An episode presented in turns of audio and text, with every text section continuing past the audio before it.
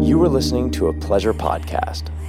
For more from our sex podcast collective, visit pleasurepodcasts.com. Hello, my friends. Welcome to American Sex, a podcast dedicated to normalizing conversations about pleasure and alternative sexual expression by challenging those puritanical, backward ass ideals that we have here in the United States. This is episode 170 of American Sex Podcast. I'm Sunny Megatron, and my co-host is Ken Melvoin Berg. We're both sexuality educators, pleasure advocates, and we are kinky perverts too, that just so happen to be non-monogamously married to each other. Ooh, American fuckers, you are in for a treat. The one and only Mollena Williams Haas is our guest for this episode, and we are talking about playing with taboo in BDSM. First, I have to dazzle you with how amazing Mollena is. This quote, delicate, trembling flower of submission is a New York City born and raised writer, actress, BDSM educator, storyteller, sobriety fiend since March of 2007, and award winning executive pervert. Owned and collared by renowned contemporary composer Georg Haas, she serves as his beloved slave, submissive wife, servant, and muse. February 2016 saw a groundbreaking piece about their relationship featured in the New York Times. Mollena's opinion and viewpoints on issues about kink, leather, and BDSM are frequently sought after by media outlets. And I'm talking the big players like Newsweek, Essence, NPR, etc. Mollena got into kink and the BDSM and leather communities in the 90s. Oh, she is also a leather title holder, by the way. International Miss Leather 2010 and Miss San Francisco Leather 2009. And she's been a BDSM educator since 1998. She's even spoken about kink at places like Harvard, Yale, and Princeton. And she's an author too. She co authored The Toy Bag Guide to Taboo Play and Playing Well with Others. And say, I warned you, you are getting the dazzle treatment. Huh. Mollena is also a performer. She sang on the soundtrack for the movie The Wiz, like, ease on down, ease on down. I gotta shut up before I get a copyright violation, but you know the one. And co starred with Danny Bonaduce in America's Deadliest Home Video. Mollena's latest performance piece is Hyena, a collaboration with her husband. It's soon to be a feature film too, so keep your eyes peeled. They're also both the subject of the documentary The Artist and the Pervert that is available on streaming services right now, so go get it. And Mollena appeared on the most groundbreaking sex positive TV show that the universe has ever seen. Sex with Sunny Megatron on Showtime. no, she did a segment about race play that was amazing. And eh, like, that's the shortened overview of the amazingness that is Mollena. It's just the surface scratchy highlights. So there's so much more. So go to our show notes and get a link to her full bio and be dazzled some more. Mollena is considered one of the foremost experts in taboo play. And after you hear this conversation, you will understand exactly why. You know, why are we attracted to all of the gross, dark, disgusting things that we're embarrassed to admit are in our porn search history? Like a lot, a lot of it. You know, what's wrong with us that unfathomable things that are in direct opposition to our ethical and moral beliefs those are the things that give us our biggest orgasms. Well, it turns out nothing is wrong with us. It's actually quite normal. You're not alone, and Mollena explains what's behind it all. And in the BDSM community, you'd assume playing with these dark, disgusting themes is more acceptable, right? However, Mollena explains why our own community is often more judgy than the vanilla folks. She tells us how to handle it when someone is grossed out by our kinks or tries to yuck our yum. We talk about the right and wrong reasons to explore taboo play and why the why behind it all is the key to everything. Also, Mollena breaks down a fear that many of us have. You know, hey, it's one thing to fantasize about twisted stuff, really, really twisted, wrong, dark. But like, when does the fantasy become reality? When does what we're thinking about become intent? And should we be worried that one day we'll actually go too far and really live out that super fucked up fantasy and hurt ourselves or other people. So this may be one of my favorite, not maybe, it is one of my favorite conversations ever on American sex. However, that's my personal taste. I love playing with taboo and intense psychological play. Uh, you know, I do some fucked up shit, right? And I know that's not everybody's cup of tea. So this episode definitely needs a big old content warning. And not just like bits and pieces. I, I can't go, oh, about 17 minutes in, we talk about it's pretty much the whole thing. Like everything we talk about is is just really fucked up. Um, but also, if you've been a listener for a while, and or you know Mollena and her personality style, you know that we're a bunch of lighthearted, joke cracking, twisted sadomasochistic perverts, right? So although some of these themes are dark and for some they will be disturbing, we tend to talk about these things that, you know, the very wrong wrong things with a casual lightness and lots of laughs. You know you and what your cup of tea is and isn't. So feel free if a topic comes up that really squicks you out or that's emotionally triggering, hit that fast forward button. Or you know what? Skip this episode altogether. It's fine. We'll catch you next time. So, to kind of give you an idea of where we're going, some of the things we touch on include, but are not necessarily limited to, incest fantasies, sexual age play, consensual non consent, tentacle monster and alien fantasies, bodily fluids like saliva and semen, race play and consensual racial fetishization, parasitic worms, cannibalism, abortion, scat play, that's poop by the way, oozy body stuff like pimples and cysts and tonsil stones and pus pus pus. And okay, these last two, they are perhaps the most disturbing of all. Okay, one, consenting to eating Miracle Whip instead of Hellmann's real mayonnaise. I know. And two, there's lots of puns, like really, really bad puns.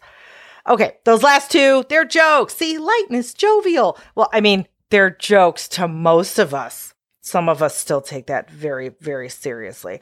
But the long and short of it is what matters most is your well being. So proceed or don't proceed with this episode in whatever way feels best for you. And remember, you can revoke your listening consent at any time. But before we delve into perhaps the largest number of disturbingly hot things than you've ever encountered in one place before, let's wash the balls, which is housekeeping here on American Sex Podcast. So first, don't forget the free replay of the video conversation I recently had with Midori for her Consent Dojo series about factors that skew consent. This free replay will only be available until mid-October, so another week or two, 2021. And this is the conversation where I premiered the world premiere of my revamped consent analysis tool that goes by the acronym PASSM. That's how you pronounce P A S S M, right? Well, it, it is the way I pronounce it. So catch that before it's gone. Secondly, if you are a mental health professional or care provider, that includes you know, therapists, clinicians, coaches, or anyone in a care profession that works with clients, don't miss the class I'm teaching for K-Pact on the psychological appeal of BDSM on October 15th. Now, again, this class is intended for therapists, educators, coaches, and other care professionals who work with kinky or kink curious clients. So it's going to be presented from a clinical or professional perspective. It's worth two continuing education units and is also open to students. Now, while this is a professional seminar, it's not intended for general audiences. And you might be like, oh, damn, it sounds interesting. Don't worry, a version of this class designed for personal and partnered exploration is coming soon. If you want to be notified when that workshop is scheduled, make sure you're following me on social media or sign up for my newsletter that's in the show notes. And speaking of those show notes, you're going to find all the links we mentioned in this episode from now until the end. Just go to americansexpodcast.com and search for episode 170 or look at the episode description, whatever podcast player you're listening to right now. You'll also stumble upon the link to our sex and kink positive Discord server, which is free. And we'd love for you to join us. There's also a ton of other discount links and coupon codes and things, not just for the sponsors of this episode, but a bunch more. And There you will find the link to our Patreon page where all members for as little as $3 get every single one of our episodes early, uh, American Sex Podcast stickers sent to them in the mail, and bonus audio from our guests. Like right now, there is a story up from Mollena that is freaking amazing. It is so, so, so good. I did mention, I think I mentioned that Mollena's a storyteller, right? She's been on like Snap Judgment uh, Bawdy storytelling a bunch of times, risk, a bunch of other stuff.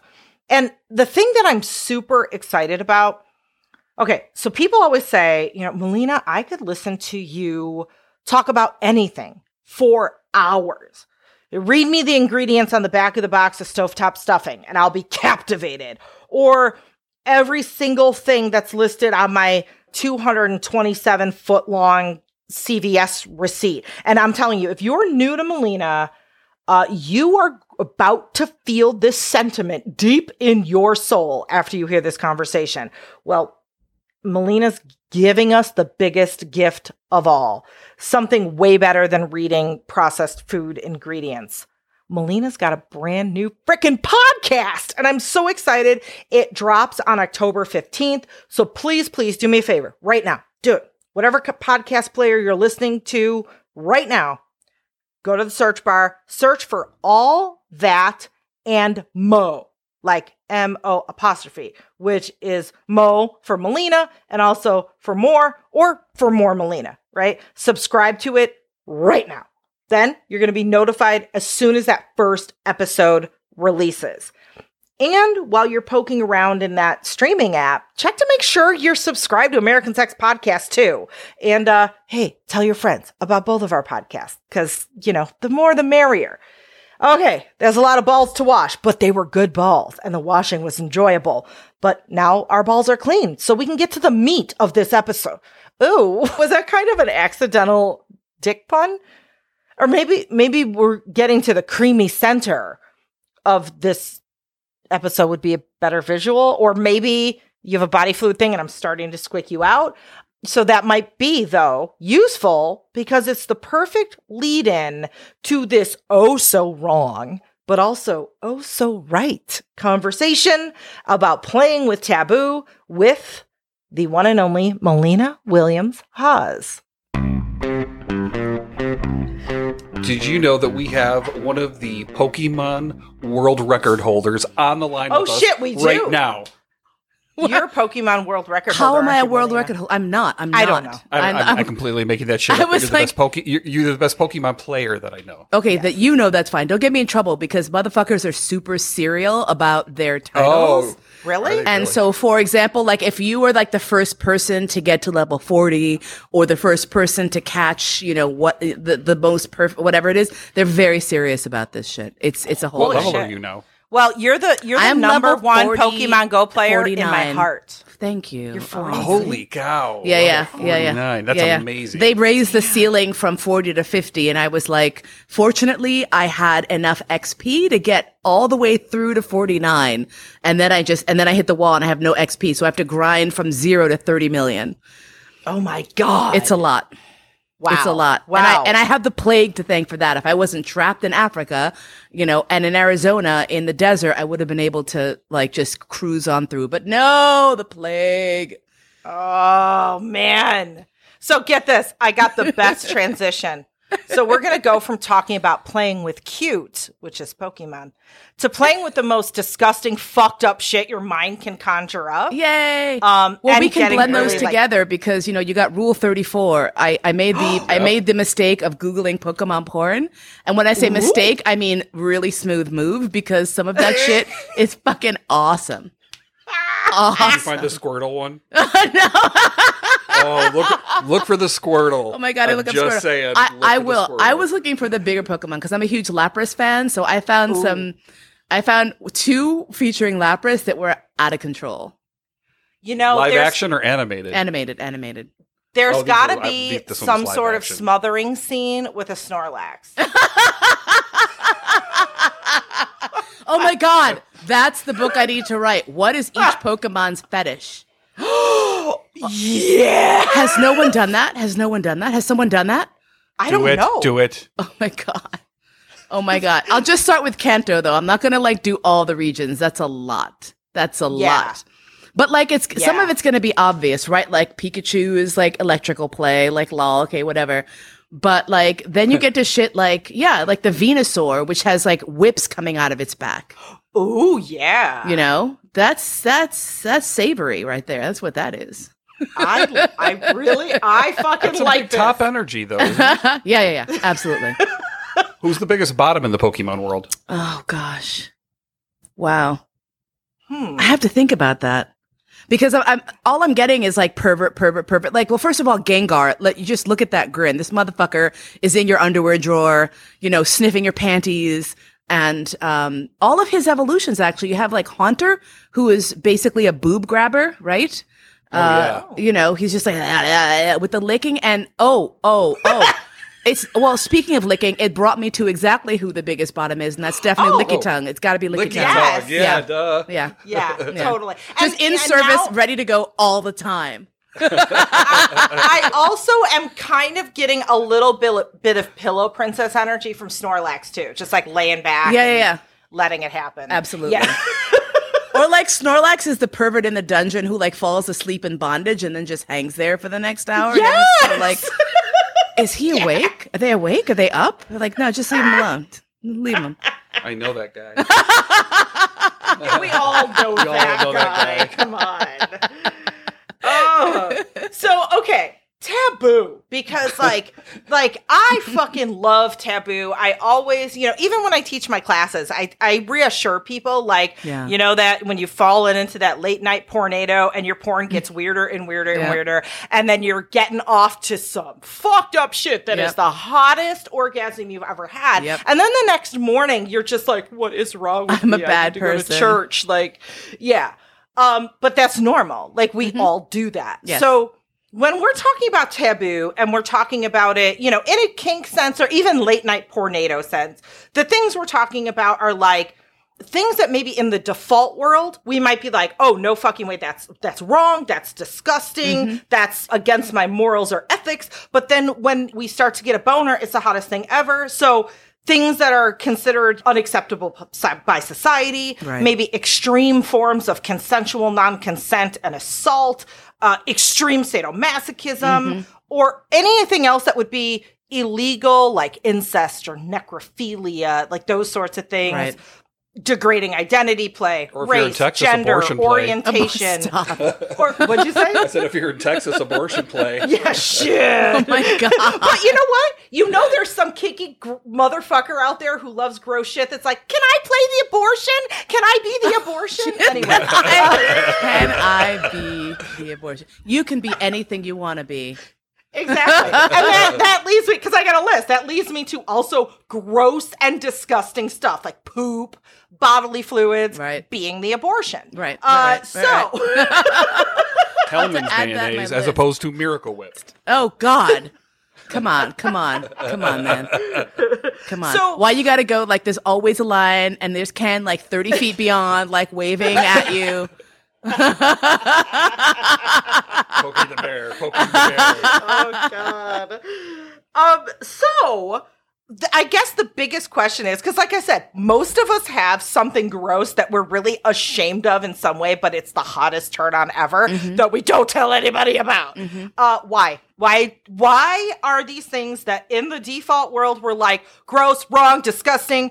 Give us the send us like to boner town immediately. Why? I think some I think most of it is the fact that it is forbidden.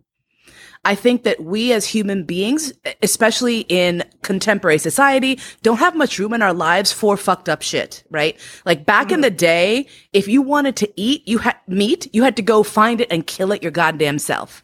And so you were a dealer of death to a deer or an antelope or, you know, whatever the fuck, right? And so the distance that we have from life and death and, and the guts and greasiness of living, I think makes us more susceptible to want to crave things that are darker because we don't have those things in our daily life. Especially in the United States, everything is clean, everything is tidy, everything is sort of set out for you. And so the idea of getting into something that's primal and carnal first and foremost is very exciting. Second of all, you don't get to pick what turns you on. I honestly believe that this shit just is in your brain and one day you come across it and you're like, holy shit, that's super hot.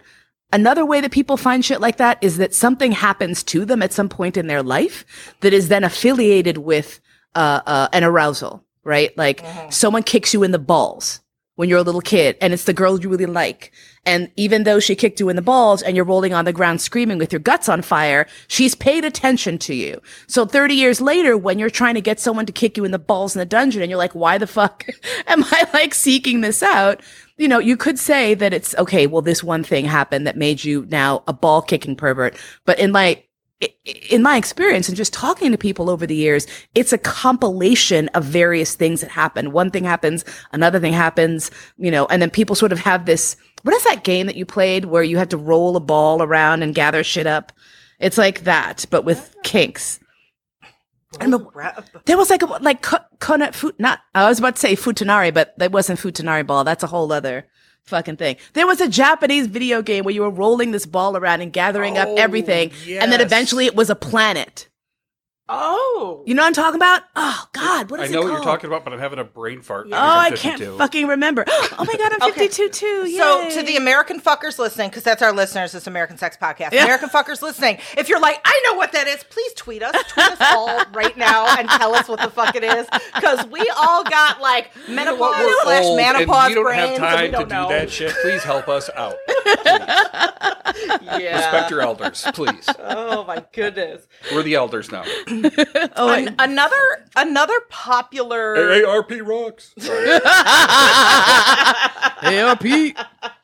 Yeah, I'm gonna put that What- on my what? FetLife list of kinks. AARP play. Oh my God, we should get we should get AARP tattooed on our knuckles, you guys. It totally fits. I would totally oh do that. Oh my god. Why have I never thought about that? Oh my god. I mean, I've got Sith and Jedi on mine right now, but I have maybe on my toes. on your toes, on don't your toes, Oh my god. Oh my on your God. toes. The uh, Jedi AARP would also look pretty cool. I could oh have the AARP. You're like an old retired Jedi. oh my god. I wonder if you get like special benefits, like you have VA in real life off my if you were a? Jedi. Oh, you're 10%. Yeah. Anyway, um, so one other explanation that I, I hear floating around a lot as to why we like taboo play is like we just like to do what we're not supposed to do. Sure. And, you know, the the common, I guess, uh, fictitious scenario is like, oh, when you're a little kid, you're not supposed to jump in the mud or, you know, sit on the couch when Right. it doesn't have plastic on it or whatever, whatever the fuck. Uh, so, God, uh, we are ready for AARP if we're talking about plastic on our couches. Um, Or you grew up in the there's just- hood and your babysitter was Puerto Rican and had everything zipped in plastic. Oh yeah, oh yeah. Um, so it's just like that, you know, almost like uh, involving an element of play or hee hee hee, I'm doing what I'm not supposed to, even if it's like something real dark. and, uh, you know, like, I think us in the kink world have the benefit of getting to the point where we can out loud without shame accept, like, yeah, I like some really fucked up shit. And be really cool. Like- It's you know, which is which which you would think is the case, but there are still even once you overcome the boundary of your own inhibition and get into the uh, sex positive community. Regardless, you're still going to run up against people who are going to be grossed out and horrified by the shit you want to do.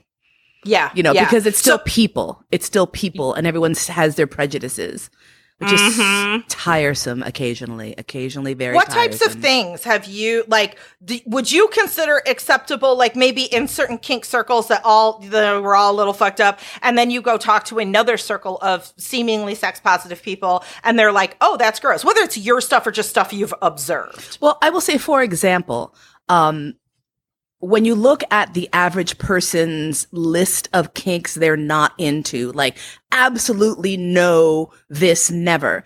Uh, there's a few things that commonly appear on that list, right? Incest, bestiality, great. You know, incest is is generally considered not to be cool. Bestiality, you know, for, for, you have the consent issue, which is to me a gray area because we non-consensually kill and eat animals. And I promise you, if you gave the sheep a choice between being fucked up the ass and being slaughtered, that sheep would back that ass up and drop it like it's hot in order to avoid the slaughterhouse. I'm just saying. Mm-hmm. I'm just saying. I feel like if you are not a vegan or a vegetarian, the argument's a little sketchy, right? But then Yeah. you have stuff like scat, which is not illegal. Mm-hmm. But I know so many people who are scat players who are embarrassed to come out because even among kinky, freaky people, it's like, oh, poo is gross. Oh, it's smelly. I'm like, yeah, okay, sure. But there's so much that we're doing that is already over the line. To draw other lines seems to me to be ridiculous. And, and I found when I started talking to non-kink identified people about the prejudices I did encounter in the kink scene, they were so much less judgmental. Really? Why Yes. do you think that is? Because Why? they've lumped it all together.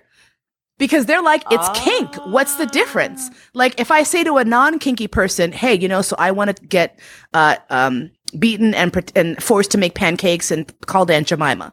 You know, I also enjoy rope bondage and, you know, whatever else. People are like, okay. Like, a kinky person might be like, oh, well, race play. Well, blah, blah, blah. whereas, like, literally all of my non kink friends are like, well, but if it's consensual and if you're doing it and if you're not doing it in front of people who don't want to see it, what's the problem?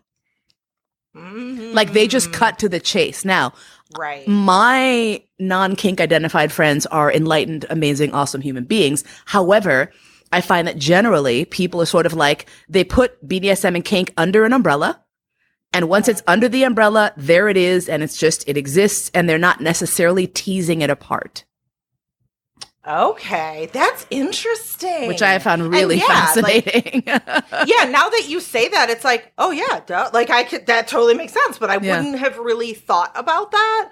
Um, and you know, it's it's interesting to me, and also fucking frustrating as shit uh, in the kink community when there's some acceptable. Still, kind of fucked up things that we do that Mhm. nobody bats an eye out Mhm, about. mhm. Uh, bats an eye out. That is, is also taboo. Play. don't, don't, don't bat your eyes out. eyes. That's not. right, so- yeah.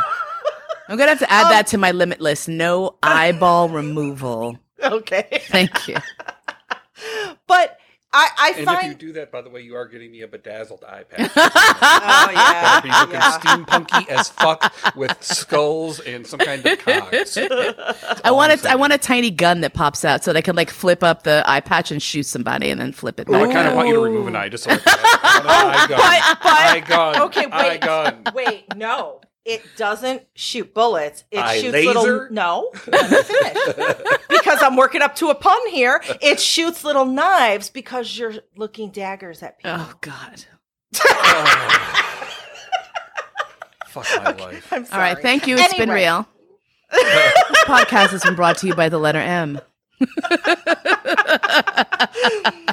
I notice in the kink community when, you know, these quote unquote seemingly open minded people are suddenly like, oh, but that Mm-hmm. age play. Oh, no, that's like incest. I can't. That's gross. Blah, blah, blah. Um, Right. Or people You know, will be like, of- age play is fine, but you know, if daddy decides he wants to like stick his dick somewhere inappropriate, then it's a problem, right? Like Exactly. yeah. Yeah. Yeah. Exactly. And I notice like one of two things at play that I am supposing in the person that is going, oh, but that's off limits. Either one, it's they are imposing their own personal situation or personal projection Mm-hmm.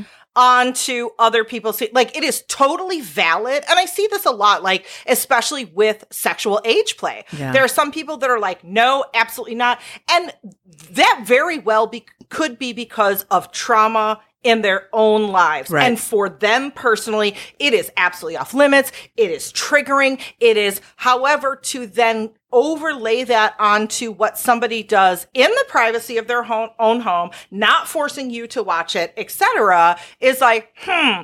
And then the second thing is there is a failure sometimes to differentiate pretend like I'm not really eight years old. Look at I'm 50. Right. Versus what's real. So let's talk about that. Well, the why does that happen? The interesting thing about that is that you cannot draw a line and say people who have experienced a particular form of trauma or are living in that trauma even as we speak, as I am, for example, as a, you know, African American person in America, um, universally are anti doing any play that evokes their reality or their trauma. Because that's again not true because I will tell you, the first people who I was introduced to who were into uh, uh, really dark age play were survivors of abuse.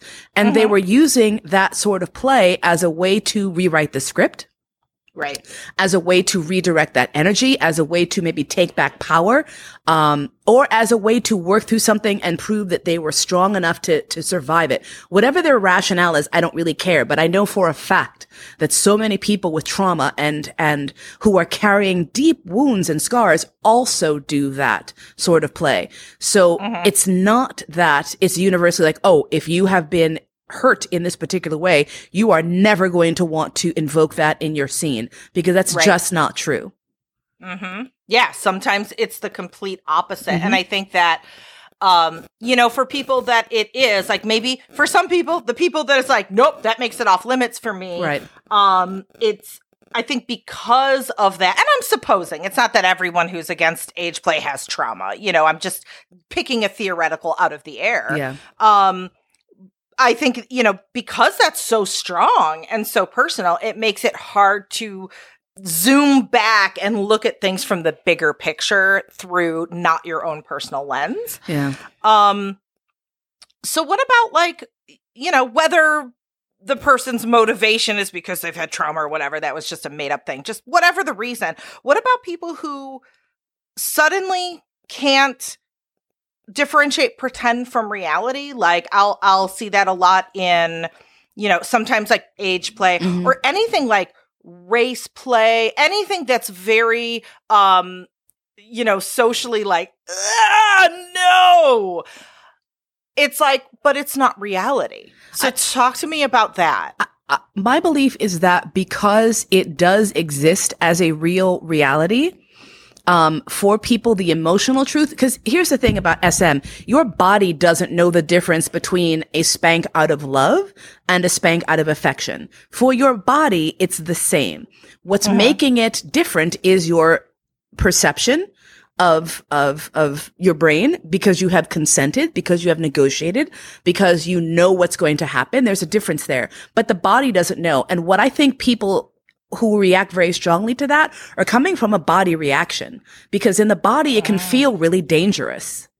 And there's no way to sort of logically get past that, which I think is actually a good thing. Because you're talking about a gut reaction, right? You're talking about uh-huh. someone's gut reaction to something that they see dangerous or scary or horrifying or whatever it is. And at that point, you're past a logical and rational approach to the conversation. And that's when I just drop it, right? If I'm having conversation with someone and they're just like, I just can't, I just can't, I just, you know, and you see them starting to get upset, I'm like, okay, that's cool. I'll drop it right because that reaction is so strong and it bypasses any sort of logic or reason i my opinion is i just respect it and let it go and so Right. those conversations i just sort of back away from slowly and i'm like nice chatting with you it's been real if you want to talk again you know that's cool because i can't logically explain something to you when your gut is telling you it's bad Mm-hmm. Yeah, yeah.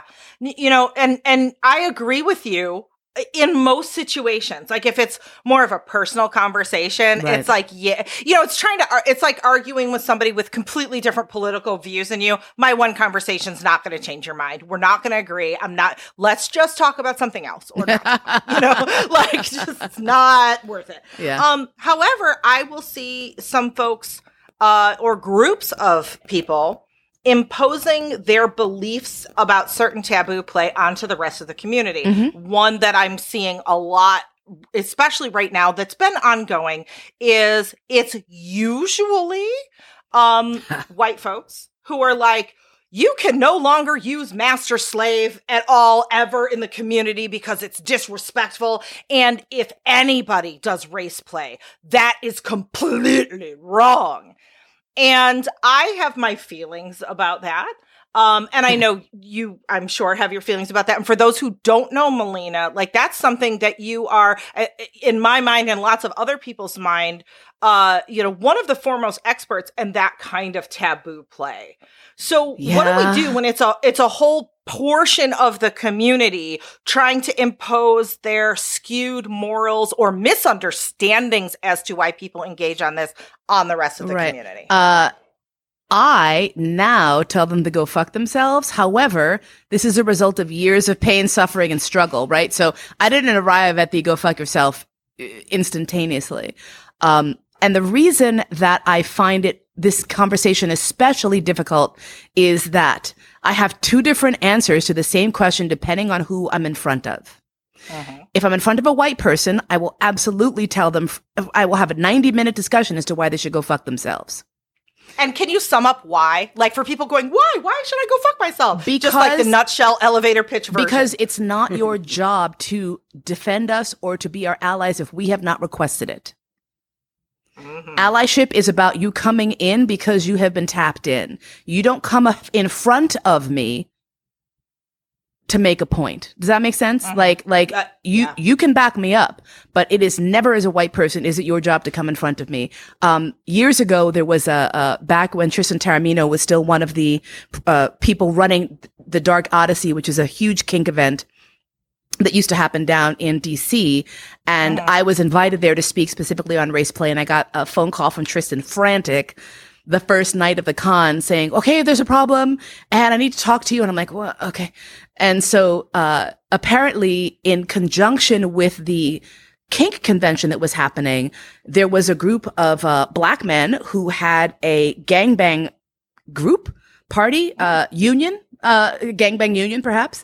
And they were offering their services, uh, at the same hotel and it had been posted on a local swingers group saying, "Hey, if you would like to come uh, to this BBC gangbang, BBC not being the British Broadcasting Service in this instance, let me just uh-huh. clarify for those who might not be familiar with it. We're talking about the big black cock, and um, several people had said, "Oh my gosh." This is terrible. You're, you're, you're having this, you're playing into the mandingo black stud stereotype and blah, blah, blah. And Tristan had spoken to the gentleman who was running this event and he was like, look, you know, we're just meeting a demand. We are we are. and so she invited him and she invited the folks who had raised the objection to come to my class so that we could have sort of a roundtable discussion, like a, a real, and, and so she wanted me to, she wanted to know if I was okay with this as a thing. And I was like, yeah, actually. So we had this discussion and two very lovely Caucasian people stood up and said all the things that you might want to hear from a white person about the objectification of, of, of black masculinity and the devaluing of, of, of the humanity of the, but all this, all these very nice things. Mm-hmm. And then this brother stood up and was like, Hey, you know, um, we do these parties because we are all involved in the swinger community. And there's a lot of people who have this fetish of wanting to like, you know, be fucked by a big black guy and a lot of people who have this cuckolding fetish. And we're like, Hey, we get laid. They're happy. We're just going to do it. It was so simple and so clear. And I, I, I turned to the white people and I said, you are not allowed to get in the way of these guys getting laid. Yeah. Yeah. You are not allowed to get in the way of these women getting their fantasies met. Okay. The thing is that these are adults negotiating between themselves for something that they want. If they were to take out a full page ad in the New York Times and advocate for all mandingo relationships to be elevated above all other forms of marriage and for them to receive government checks every week, I might object because I would like a government check myself, right? But the reality is that's not what's fucking happening. It's just people having, having fun with themselves. And I said, actually, if there's anyone who should be complaining about this event, it's the brother with the small dick who maybe is feeling like he's inadequate. And then this one dude raises his hand and he's like, this one guy raises his hand. He's like, my penis is entirely average. And then the other, the guy running the party is like, no, no, no, brother, come on through, come through. We got someone for you. He's like, it did. he's like, you know, he's like, I can anchor, you can hit the back. And then like it became this sort of like funny thing, right? And, and, and it was fascinating because people really were not trying in this instance to squash someone else. They weren't trying to yuck someone's young. They really honestly had a conviction and a passion that they were doing the right thing. Right. That they were, you know, good liberal people and they were whatever. And I said, I'm not saying that what your, that your ideas are wrong. I'm saying that your execution in this case needs to be adjusted. It's hard to adjust your way of thinking on the fly. It's hard to understand that there is nuance. It's hard to understand that African Americans are not a monolith. I get it. But I'm telling you that, and I'm telling you, these guys are out here doing some shit that is ple- pleasurable for them. They're hooking up with other people who want what they've got. And that's pretty much kind of it. And so mm-hmm. that, that conversation led to a lot of other people saying, okay, hold on, wait a second. Maybe, you know, if people are doing this and, and, and I don't want to see it, but they're doing it and they seem to be all right, you know, fine, whatever. So that was my approach to dealing with white people. If an African American person comes to me and is like, this is fucked up. It hurts my soul. My ancestors are crying. I'm upset. I say, I understand. And, uh, I get it. Thank you for sharing that. And I drop it because it is I am absolutely not in that person's body. I don't know what their experience is. And they're right. What I'm talking about is fucked up. Yeah. A lot of people Yeah. come to my classes and think that I'm going to like do a tap dance about why this is so awesome. And then they're a bit disappointed when I spend the first half hour telling them why they shouldn't do it. And the next half hour telling the worst possible like disaster story of, of a scene that I did that went really awry. Um, and if you want to hear about that, you can, I can plug Risk podcast. It's, there's an episode of Risk where I go into deep dive on that. I'm not going to do that here because it's not the time. Yeah. I will find it and link it in the show notes for those listening along, like, ooh, ooh. Perfect. Suffice to say, um, people sit there with their mouths open going, Oh my God. Oh my God. I'm like, yeah, I disassociated. It fucked up a friendship. It caused stress in my leather family. It was a thing. And so I tell people, if you are not driven by the hounds of hell to jump in and do this shit, please don't. Yeah. And and you know, along those lines, I, I will because I know I I always put myself in the mind of the American fucker listening, going, but but but but but but and and like one thing I want to say, and this is what I, I say a lot in my classes, that is that oftentimes when we're playing in, you know, within the safe container of kink, mm-hmm. it's pretend, it's fun, it and it's especially with the dark stuff, what we're doing is we're perverting social norms and hierarchies for our pleasure. And sometimes that includes exploring our oppression. Mm-hmm. And sometimes that includes some dark shit. And if mm-hmm. that's what people want to do with their own shit, like that's their cool. Yeah. Like, Yeah. you know, like cool. Okay. I have a thought about this whole thing, and I w- wonder what both of you think. If mm. those guys were all wearing outfits dressed as Klingons, would anybody have complained about it? I'm being dead serious. Would anybody have complained about it because it was Klingon play? No, no white liberal is going to complain about Klingons. Some, some hard ass would because they'll be like, I see through your plan. We know, Yeah, we know well, that, that Mr. motherfucker has no honor then. act-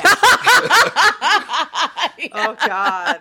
Now, You now know, those I- are fighting words. Those are fighting words. Yeah. I also see, again, putting myself in the mind of the American fucker listening who's like, but, but, but, but, but, I, I- you know, fine. Okay. I can't tell people how to play and do whatever the, but it's like the, the horny housewives or the, you know, swingers or, or whatever who the, the, the white women who are playing with, they're perpetuating race. It's all there. So we need to stop it because of them. Like, should these folks be having a different conversation with the swinger wives or should they just shut the fuck up?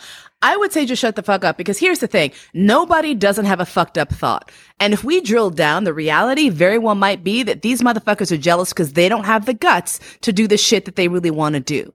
And they are looking at everyone else saying, how dare you take that risk? How dare you do some shit I don't have the guts to do?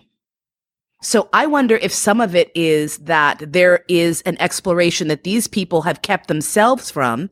I mean, for, to be real, I, when I first had the inkling that I had this type of fantasy in my early twenties, I was horrified. Mm-hmm. And it took me five years and many conversations and a lot of porn that I wrote myself to finally get to the point where I said, okay, you know what? This is occupying way too much of my conscious time. I just need to do it and see what happens.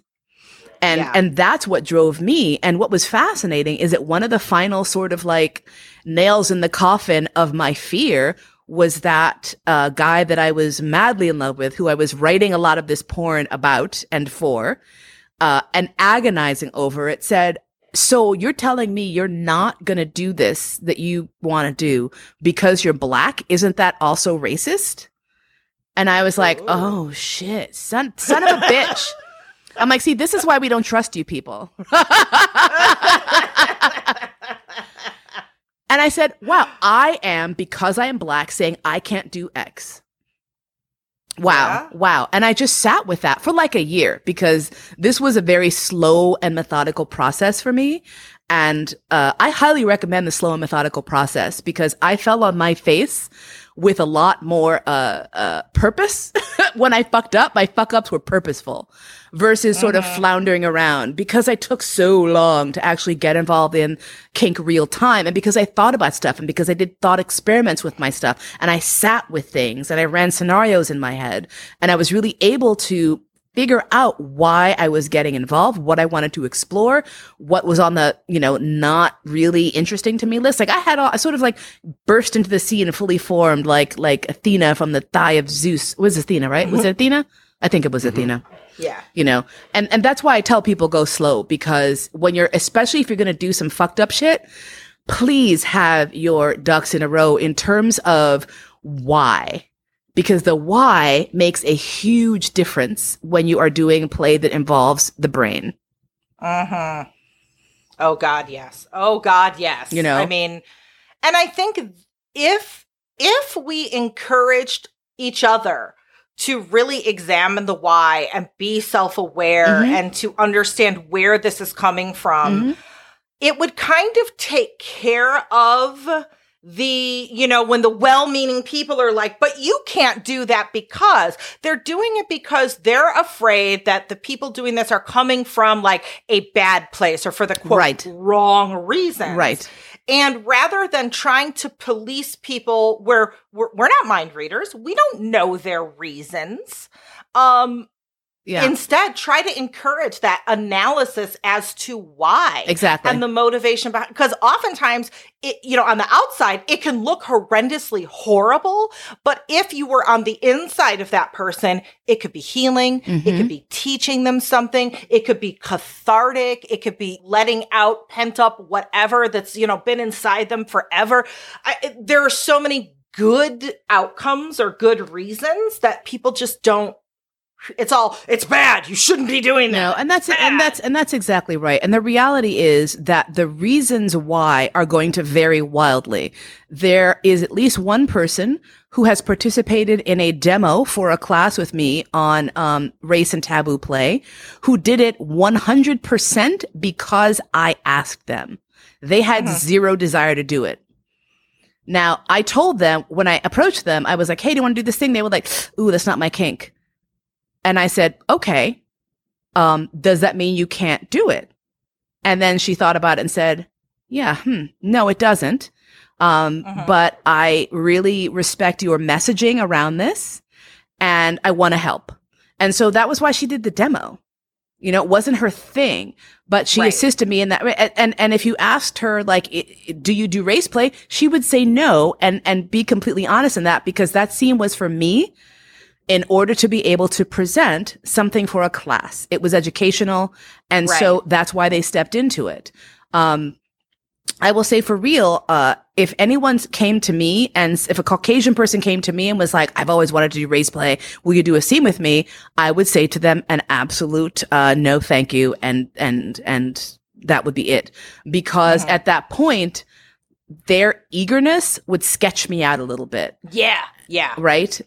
Mhm. If someone were to say to me, you know, I know you do this. I'm really curious about it. I'd like to talk to you about why you do it and maybe see if that's something I could explore with you.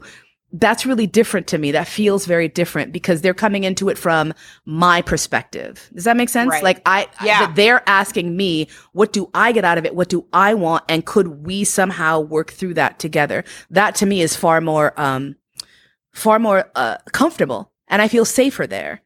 Right. Yeah, absolutely, absolutely freaking agree.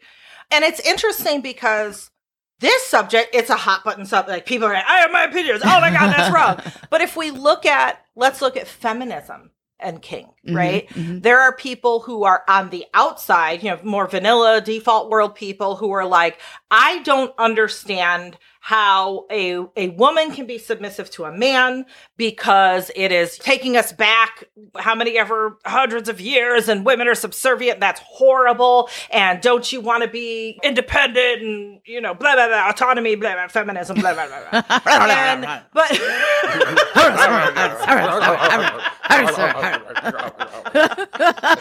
I don't know why that sounded wanted- so hilarious to me. Like I could listen to that for hours.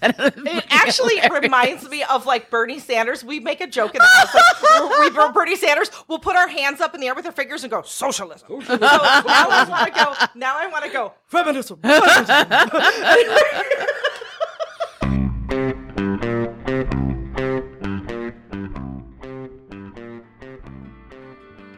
You know what's spookier than black cats on Halloween? Shaving your balls with anything other than Manscaped.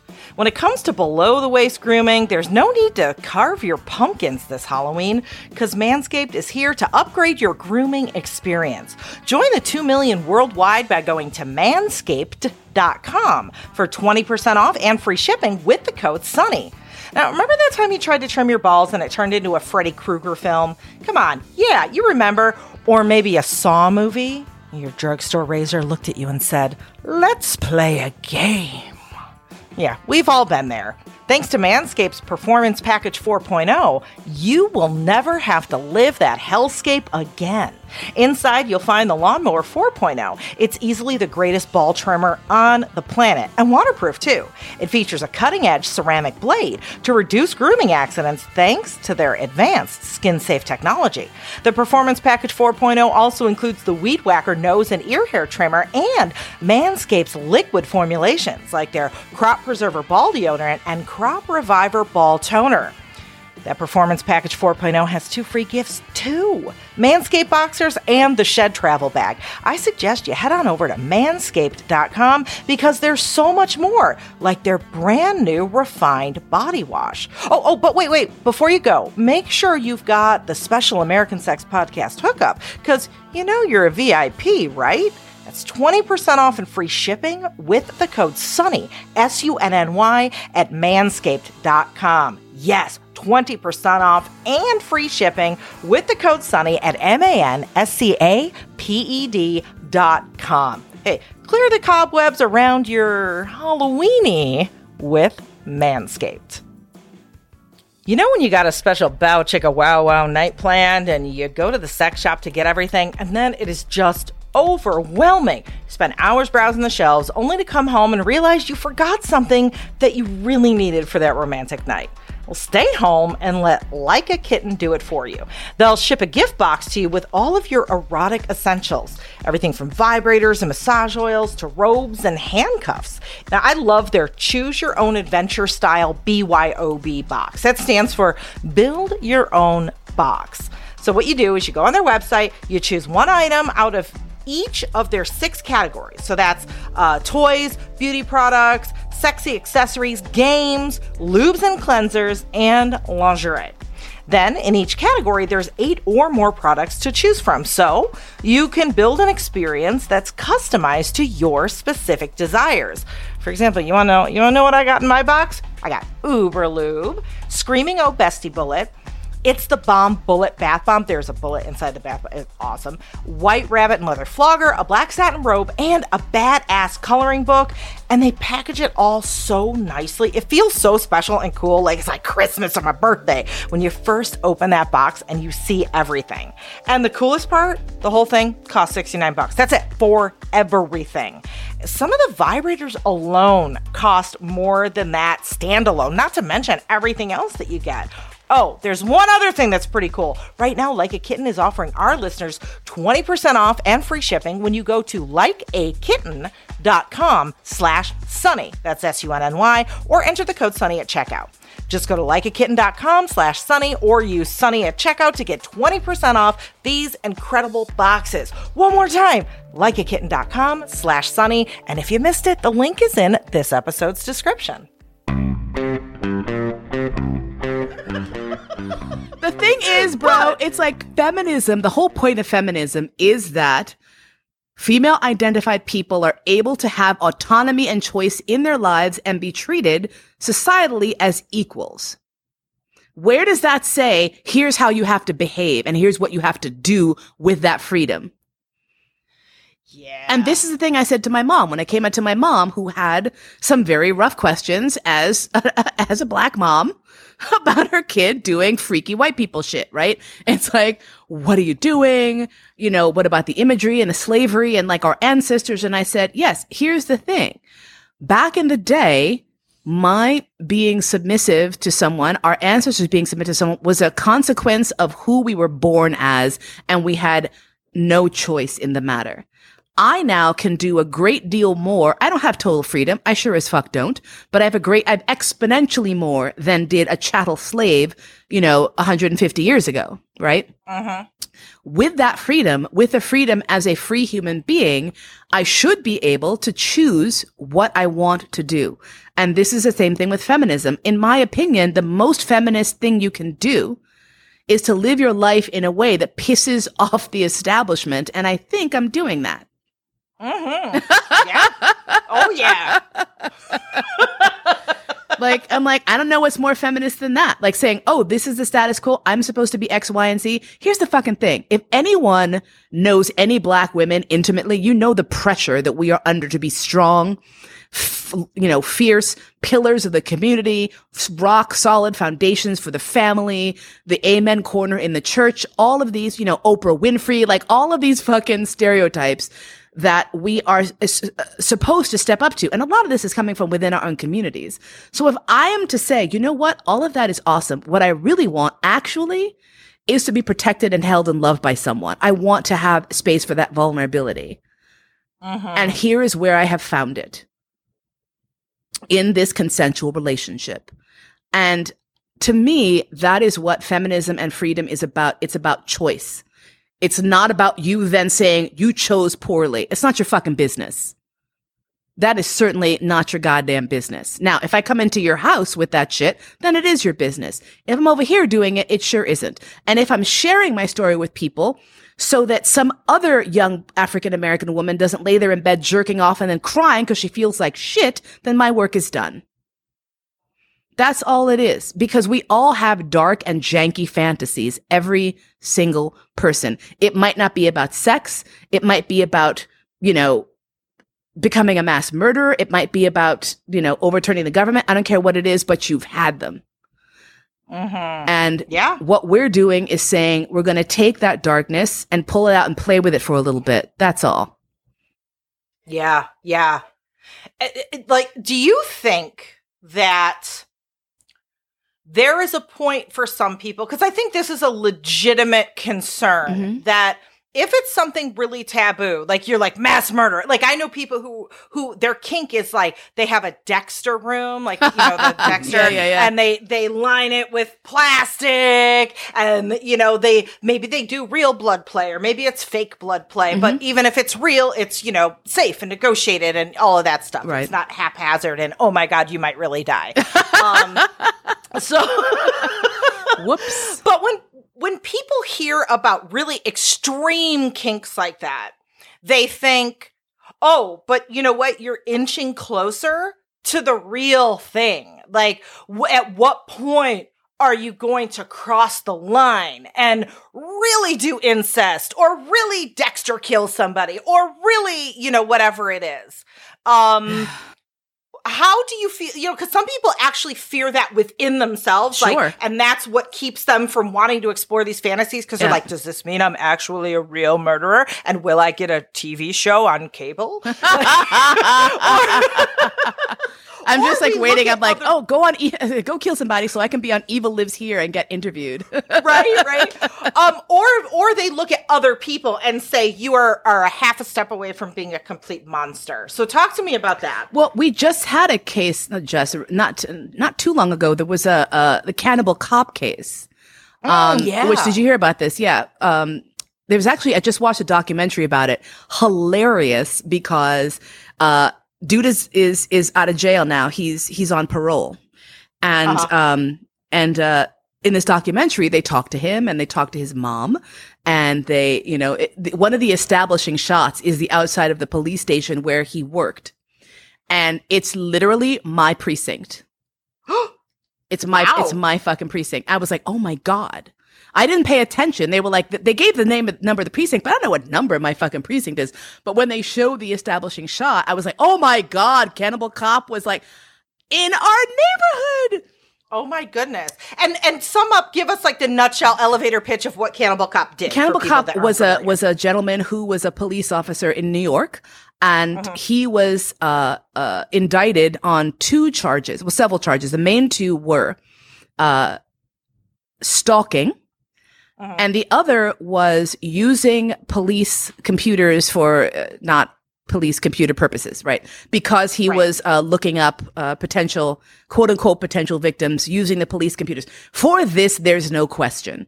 Go to jail. Right. Go directly to jail. Do not pass go.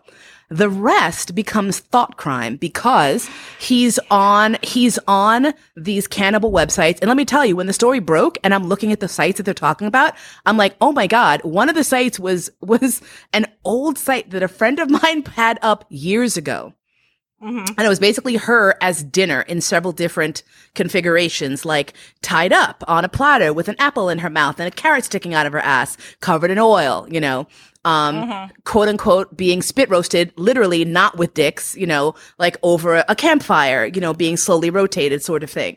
And there were all these chat rooms that he was going to to talk about, you know, abducting and killing and eating women. This is different than the German cannibal case because that one was consensual. There was a gentleman who was looking for someone Oh, yeah. who wanted to take his own life so that he could eat his flesh. And sidebar, Germany kind of like when he was arrested, they were like, oh, we don't actually have any laws against that. they were like, um, we got to convict him with something. And they, they, they sent him away for something. But the, the fact is that the, the man clearly took his own life, right? And this other guy uh, had his permission to eat him. So it was like, you know, that was a bit more of a gray area. Um, the way I first found out about the Cannibal Cop case was I received an email from the New York Times asking for my opinion on whether or not fantasy role play is something that um, people could be convicted for a crime over. And I was like, how? How could that happen? And then they sent me the rest of the case information. I was like, oh my God. So hilariously, and here's the thing. I think the Times was really very savvy because they had several different opinions here. They had a lawyer, they had, you know, psychiatrist, and then they had like the pervert come in and be like, you know, cause, cause it stepped into our realm. Those were our websites he was on. He was on uh-huh. BCom. He was on alt.com. He was, he was there doing all of this shit. And the outcome of the case was that he was uh, found guilty uh, on on on both the thought crime and the other. And I was like, ooh. Uh, mm, um, now here's the thing: I'm not sad that a cop had to go to because jail he was still an asshole for other reasons. because he was Like, certainly like yeah. Mm-hmm. a monster for for other reasons. So I'm like, well, karma caught up with you, and you were su- super creepy in gathering up all these women's fucking informations and details because it could look like that. The thing is, you can't ever know whether or Mm-hmm. not someone's going to snap and cross the line. But sh- do you want to live worrying about what might happen, or do you want to live and see what happens? I'm I'm personally on the latter. Uh, I just want to live and see what happens because the, the the time I spend worrying about whether or not um the, the the fact that I'm watching some brutal porn of someone getting fucked to death by tentacles means that I'm gonna actually like when I meet some tentacles permit them to fuck me to death is very low. yeah. It's a low likelihood. Now, is the person stalking, using police computers stalking women, um, who is found with a rape kit in the back of his car? Like, is that another step? Or is it still part of his fantasy? Right? Yeah. Like, I like to pretend sometimes that I am a pony. I have little pony ears. I put feathers on my head. I have little furry hooves that I can put on and run around. I'm a pony now. Don't talk to me. Just pet me and give me fucking treats. Right? Um, am I, am I, am I committed to that? Yes. I bought the stuff. I have it. Um, so could one say, well, he bought the stuff. That's a commitment. Uh, Right. That and that was some of the stuff that carried the day. And the thing is that I do not believe that there is a hard and fast, excellent rule or answer for this. And this makes people crazy, especially Americans. They hate ambiguity and grayness. They hate sitting in a liminal space where maybe both things are right. Maybe it is incredibly dangerous, and maybe you still need to have the freedom to do it. Yeah. Yeah. This is interesting. Gilbert, Gilberto Valle, who's the guy you're talking about, Mm-hmm. uh, had a conviction which was later reversed for conspiracy to kidnap based on online chat room activity. Yeah. Wow. Wow. Yeah. And it's like, I, yeah, I have mixed feelings. Like, you're right. Like, sometimes it could be like, ooh, that's a slippery slope, and those are definite key- clues. Mhm. And other times it's like, I, I know people that have cannibalism kinks that actually Yeah. like have eaten flesh. Yep. And they did it in a completely one. consensual way. Nobody died. Nobody, you know, but like if somebody without context hears about that, it's like, oh my God. But being in the community and knowing the steps that they took. You just the- roll your eyes and you're like, and you're just like, oh, she's up to it again. Yeah, exactly, exactly. It's like, oh, you took your knife play a little further and cut out a chunk and fried it up with some Oh, onions. and I cool. just want to point out like, to all of our American fuckers out there that when we talk about cannibalism fetish, what we're not talking about is survival cannibalism. Yeah. Nobody No. has to be dead Right. in order to accomplish Exactly. this. No. I can peel a little bit of my skin off my foot, fry it in a pan, feed it to somebody. That fulfills a cannibalism Ooh, I just had a thought. I wonder if people with with like cannibalism fetishes who are trying to execute them ethically will get the skin. You know those foot peels, those like like oh Korean. oh my foot peels? God. And you can Are fry. you talking about like a, a pedicure fetishist that's making fettuccine and like sprinkling the Alfredo from your feet? Yeah, like like make it like a. I, I'm picturing it like flake it up and and put it on top of a dish like it's like sprinkled with some Parmesan cheese. Okay, you know, what? I, you know what I want to know. I want to know if the obsession with the videos of people peeling their feet is because there's a bunch of those motherfuckers watching these who just want to eat it. They're just like, ah, ah, ah, I don't know. or like the fact that you have something like Dr. Pimple Popper. How nasty is that? No one's gonna t- fucking no love one's her. gonna tell me anything I'm doing in the dungeon is fucked up when one of the top rated shows on television is pus Yes. flying, pus flying out of people's body. Stop, Yeah. stop it, stop. Yeah, Like I really? mean, Come on. and it's it's that's a great analogy because like you know i'll use analogies when i'm teaching bdsm 101 like people just trying to wrap their head around like Sure. why do people like to do this stuff and it's like why do you like to go to escape rooms why do you like to watch scary movies Why, do you, like why is murder porn like the number one fucking genre right now? Exactly, exactly. And like for the people that don't understand fetishes that that delve into the realm of disgust, Mm-hmm. that's the perfect like, hey, how many hours have you clocked watching Dr. Pimple Popper, huh? It's so valid. That is Me so and Ken. valid. Me and Ken fell into it's not a pornado because we weren't watching it for sex. It was like more of a gross, fascinating ado, whatever. we we found uh, uh, videos of people removing their tonsil stones. Fascinating. Oh my god. I have a bot I have a body horror thing, so for me it's a little tough. And this is I'll tell you where it comes from. I know exactly. My parents had this idea that as long as anything I watched was on channel 13, which was the local public television station, it was educational and therefore okay. So I was allowed to watch that like unencumbered as much as I wanted. I had limited amounts of other TV, but that was my free for all open faucet, which was really cool in some ways. Um, until you got to shit like documentaries, like old documentaries, right? Like ones from like the 30s, 40s, and 50s of, uh, I, I can't even talk about it. Oh my God. Okay. Oh no. So it was a person who was infected with a guinea worm Oh yeah. and they were, they showed how they're removed. and How? it's it's a guinea worm is a is a is a is a, a it's a fly that lays its you know eggs in your skin. It forms like a like a little nodule, uh, with the um with the parasite inside this nodule. To get it out, if you um if you try to pull it out and it breaks off, then it's dead and it will cause like horrible shit. So they basically cut a tiny hole in it until the part of the worm is out and then they wrap it around a stick. And then as it crawls out, you just keep wrapping it around the stick. It can take days. and, and by the way, those of you that are using ivermectin, this is one of the things that ivermectin's actually actually used for. Yes, thank you. Um, and and I, I remember I remember I was maybe like three when I watched it, and I couldn't take my eyes off of it, and I was terrified, terrified. Couldn't couldn't stop watching, it. and to this day, like.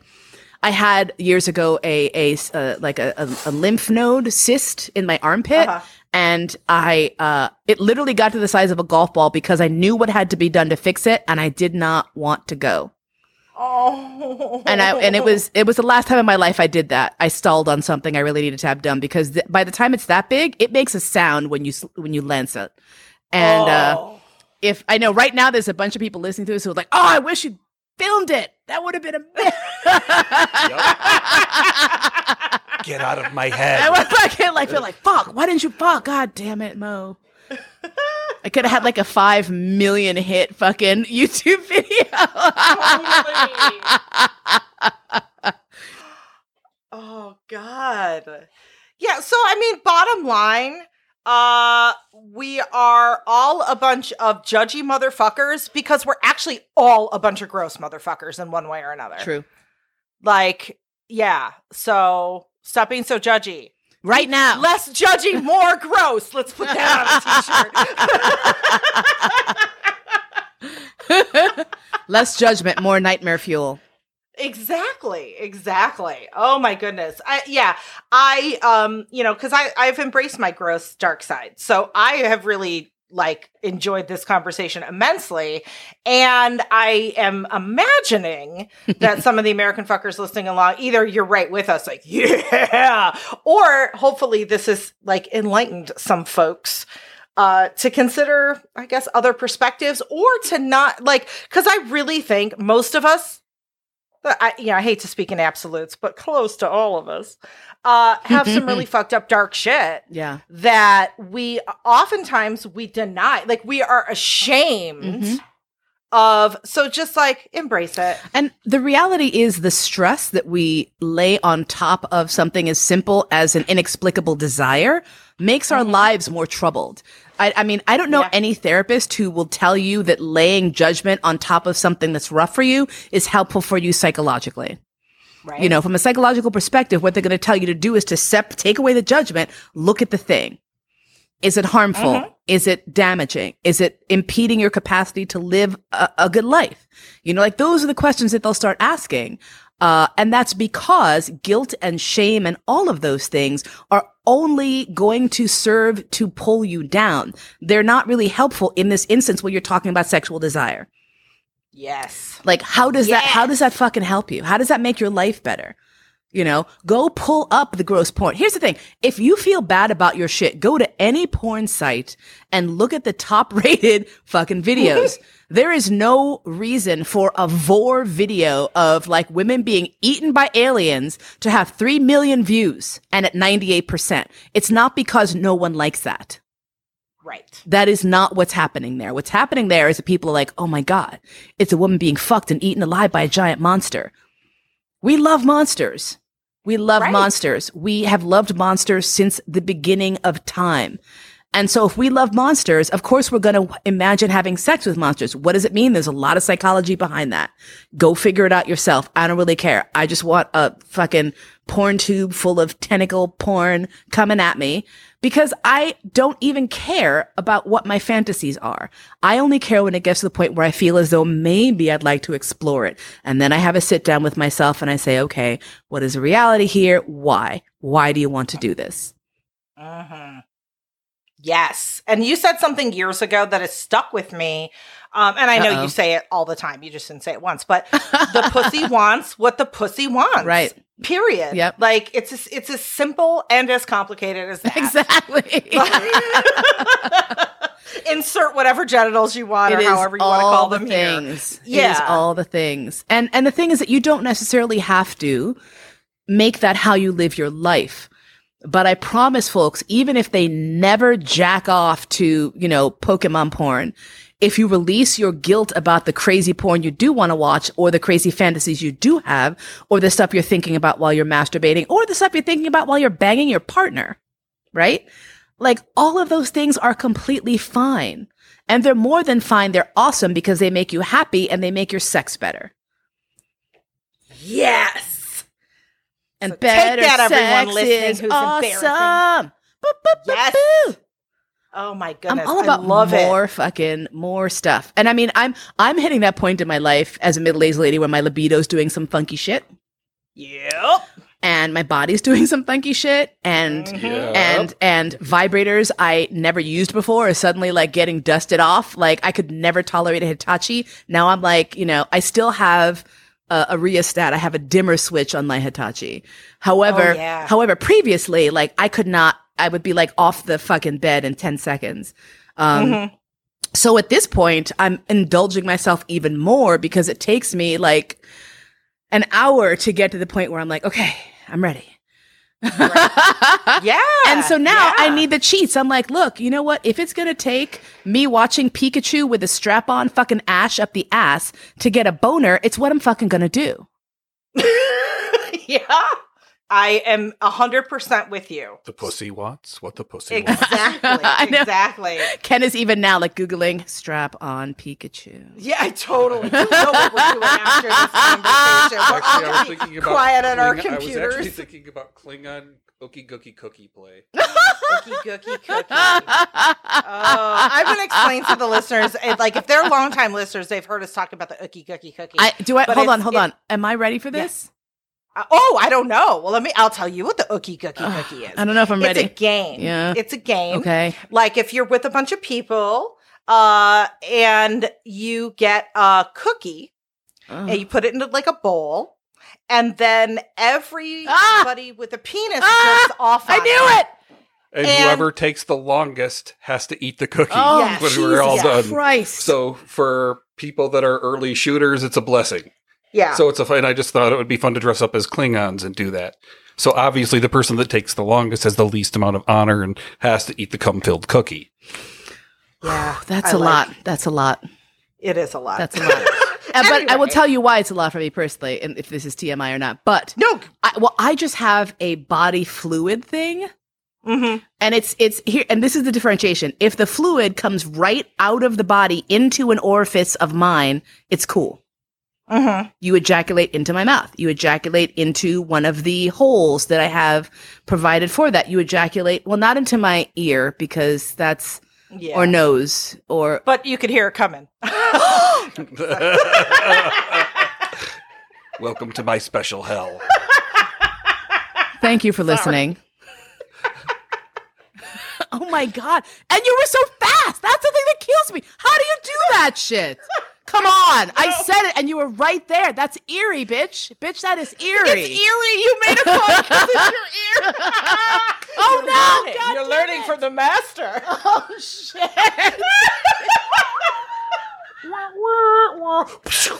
like right from the hip, man. Oof. Blast, blast. Like a gunfighter. Oh, oh my god. Jinx, you owe me a beer. So, but once the jizz lands on something else, I can't. Mm. and I don't know why that is, and it's it's a whole thing. Uh, but but I also have like a spitting hard limit, so that's my thing. Too. I do too. Dude. I love gross stuff, but don't spit on me. I Oh, will just die. my God, I will die. I will throw up. I will run Can we can we talk about the fact that like at the turn of the century, the most recent turn of the century, suddenly spit porn became like the thing. I cannot. I can't. Oh. It it it's only been like the past twenty years or so because previous to that, there was not people spitting all over their own damn pussies, spitting on dicks. Like it just wasn't a thing in mainstream porn that you saw. Yeah. And now oh, it's- you know what? ugh. you know what gets me? Oh, the latest because I spend a lot of time on TikTok. Sure. There is like point of view, like kinky video thirst trap kind of things. Uh-huh. So like a domly guy who's like, "I'm doming you. You're my blah blah blah," and then spits on the phone. No. And I'm just like, the first time I saw that, I threw that fucking phone. I had to go to T-Mobile with my warranty and get a new one. Like, I was like, no, we are not doing that. Oh God. It was awful. I mean, was- the thing was is, like, I'm not. uh, It, it, uh, more power to the folks for whom it is hot, and I certainly have done scenes where the extremity of my reaction to being spit on was used against me. Oh. But that was Yeah. because I chose to push that boundary, and uh, I won't do it again. I did it. I'm done. I was like, okay. Tried that, been there, done that. Nope. I've explored that. That's cool. Thank you so much. Yeah. And good night. Okay. Good evening. Yeah, Thank you. but- Go back the fuck home. So Yeah, so if you're gonna spit on your phone on social media, American fuckers, please like you know content warning that because it's yeah, a lot I'm for not- a lot of people. I'm not down with with the with the spit, Ugh. but uh, you know, no, I'm not gonna yuck your yum, but it is definitely No, no. not my yum. I would just like I would just like to I would just like to know in advance, you know? exactly, Especially when you're especially when you're like you've got your clip lined up and you just want to rub one out real fast before you sleep. You know, and you're just like, I Oh, just need yeah. like three minutes of like something to sort of spark the imagination so I can finish. And then Yeah. you're in it and you're like, okay, I got another 90 seconds. And then, and you're like, oh God, got it. Now I got to start all over. I got to start all yeah. over. oh my god. Oh my god.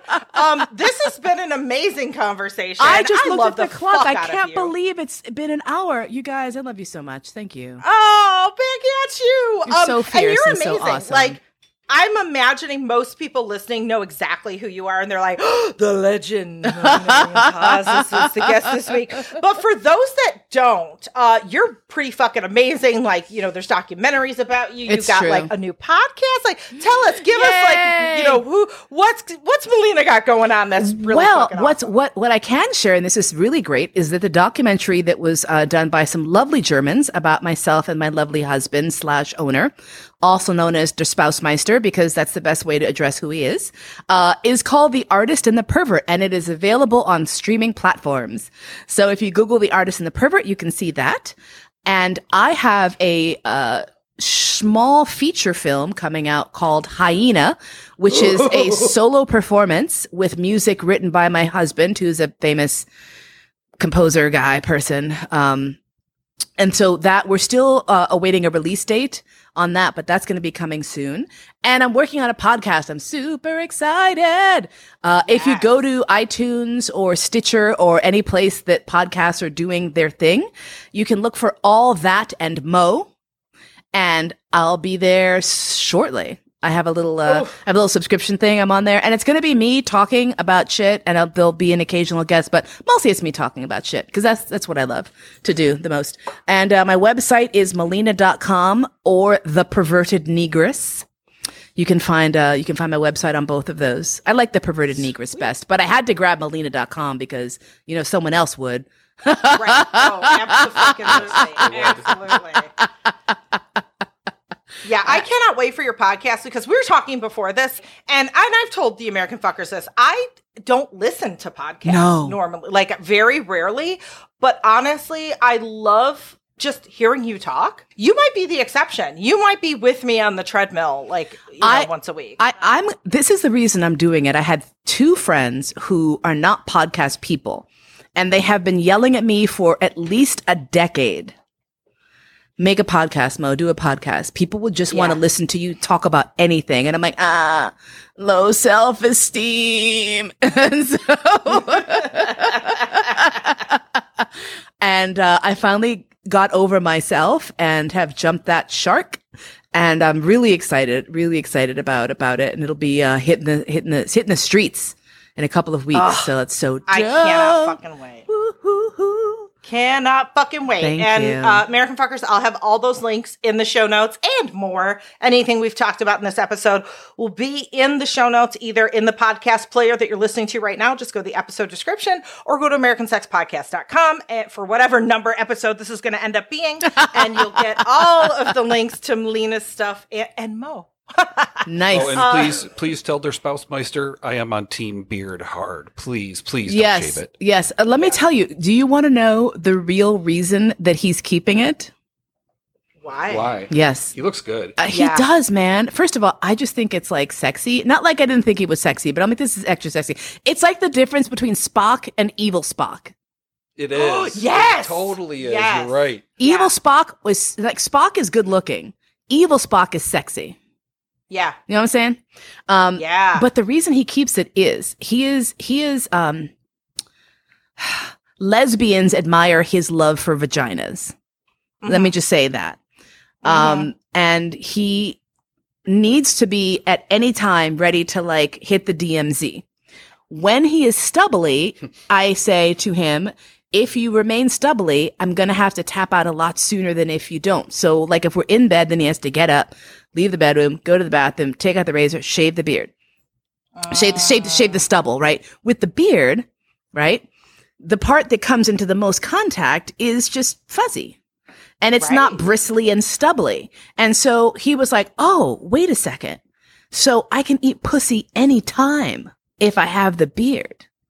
Oh. And Call it the flavor saver. and yeah, exactly. And and and it is the flavor saver. And I'm not saying this has happened, but it may be that wearing the mask and the beard and having a nice walk outside is pleasurable for aficionados of the vaginal scent. Ooh, I didn't think about Oh. flavor saver oh, and mask. that is smart. It's like flavor saver and flavor preserver. Exactly. Together. Exactly. Ooh. So that's the core reason that the beard I love remains. The attention he loves. He, I mean, don't get don't get me wrong. He's a an artist and therefore as much of an attention whore as anyone else. Right, right. Wow. Yeah. That's fascinating. So everyone take that tip. Cunnilingus beard. Cunnilingus beard plus mask equals. Oh my God! happy There's a reason it's called the Van Dyke. Duh. Oh, you're. Oh my god. There's a reason we figured it out all those years. Oh, I love it. I love it. Um, so let's let's not make it as long from like uh, what you were on our episode. I think episode three or six or something. It was and it's now early. Episode 170 something. So let's not make it as long until you come back. Ah, bitch, you Um, know where I'm at. in- you know where I'm at. I know where you're at. Yeah, absolutely. Um, so until next time, which hopefully will be soon. Um, thank you, everyone. Go, go. You know, get to know Mo if you don't, and uh, we love you. Thank you. Love you. Goodbye. Mwah. Talk to you soon. Mwah. Thanks for listening to American Sex. To keep up with Ken and I, we'll first make sure you watch our TV show, Sex with Sunny Megatron, on Showtime. Then visit sunnymegatron.com. There you can learn more about us, read our blog, peruse our workshop calendar, or hire us. For what? Well, either for private coaching, or to book us to teach at your event or university, or as sex and relationship writers for your publication. Oh, and don't forget, we're on social media too. I'm the super social one, so you can find me as Sunny Megatron on Twitter, Facebook, Instagram, my YouTube channel, and a bunch of other places. But if you want to get me on Snapchat, you gotta look for Sunny underscore Megatron, and you can follow Ken on Twitter at at tag Chicken. That's P S Y C H I C K E N. Also, please support us by shopping with the affiliates and sponsors from our breaks. And if you contribute to our Patreon, we're going to love you forever. Well, we're going to love you forever anyway, but just shh, go with it. Lastly, if you like this broadcast, tell people about it. Tweet it, Facebook status it, and rate it on iTunes and other platforms. Thanks, friends. We'll see you next week on American Sex.